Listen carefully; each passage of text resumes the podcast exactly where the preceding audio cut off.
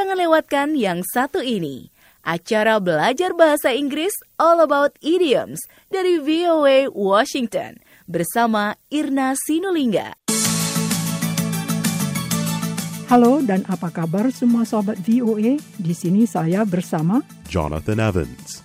Welcome, friends, to All About Idioms. Acara ini khusus membahas idiom bahasa Inggris yang umum dalam tulisan dan percakapan orang Amerika sehari-hari. Artinya Idiom adalah sekumpulan kata yang punya arti tersendiri, jadi tidak bisa diterjemahkan secara harfiah.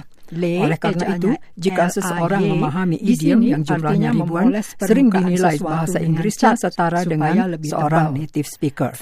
Salah satu idiom yang sering kita dengar atau baca adalah Jonathan. artinya tebal, tetapi masih banyak artinya. Yang lain bergantung pada konteks kalimat.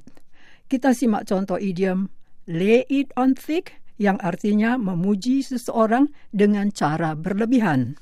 Charlie really wanted to get a promotion.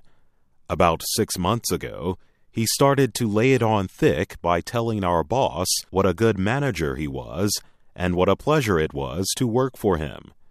And sure enough, it paid off. Charlie got promoted over all the rest of us. Artinya, Charlie mati-matian berusaha supaya ia bisa naik pangkat. Sekitar enam bulan lalu, Charlie memulai memuji setinggi langit bos kami dengan membilang dia adalah manajer cekatan dan menjadi anak buahnya sangat menyenangkan. Dan ternyata pujian itu membuahkan hasil. Charlie baru saja naik pangkat mendahului kami semua.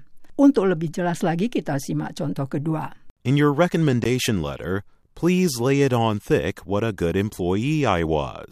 Artinya, dalam surat rekomendasi Anda, tolong dibesar-besarkan bahwasanya saya adalah pegawai yang baik. Idiom yang kita bahas tadi adalah Lay it on thick. Sekali lagi. Lay it on thick. hanya sekian untuk hari ini. So long, and thanks for listening.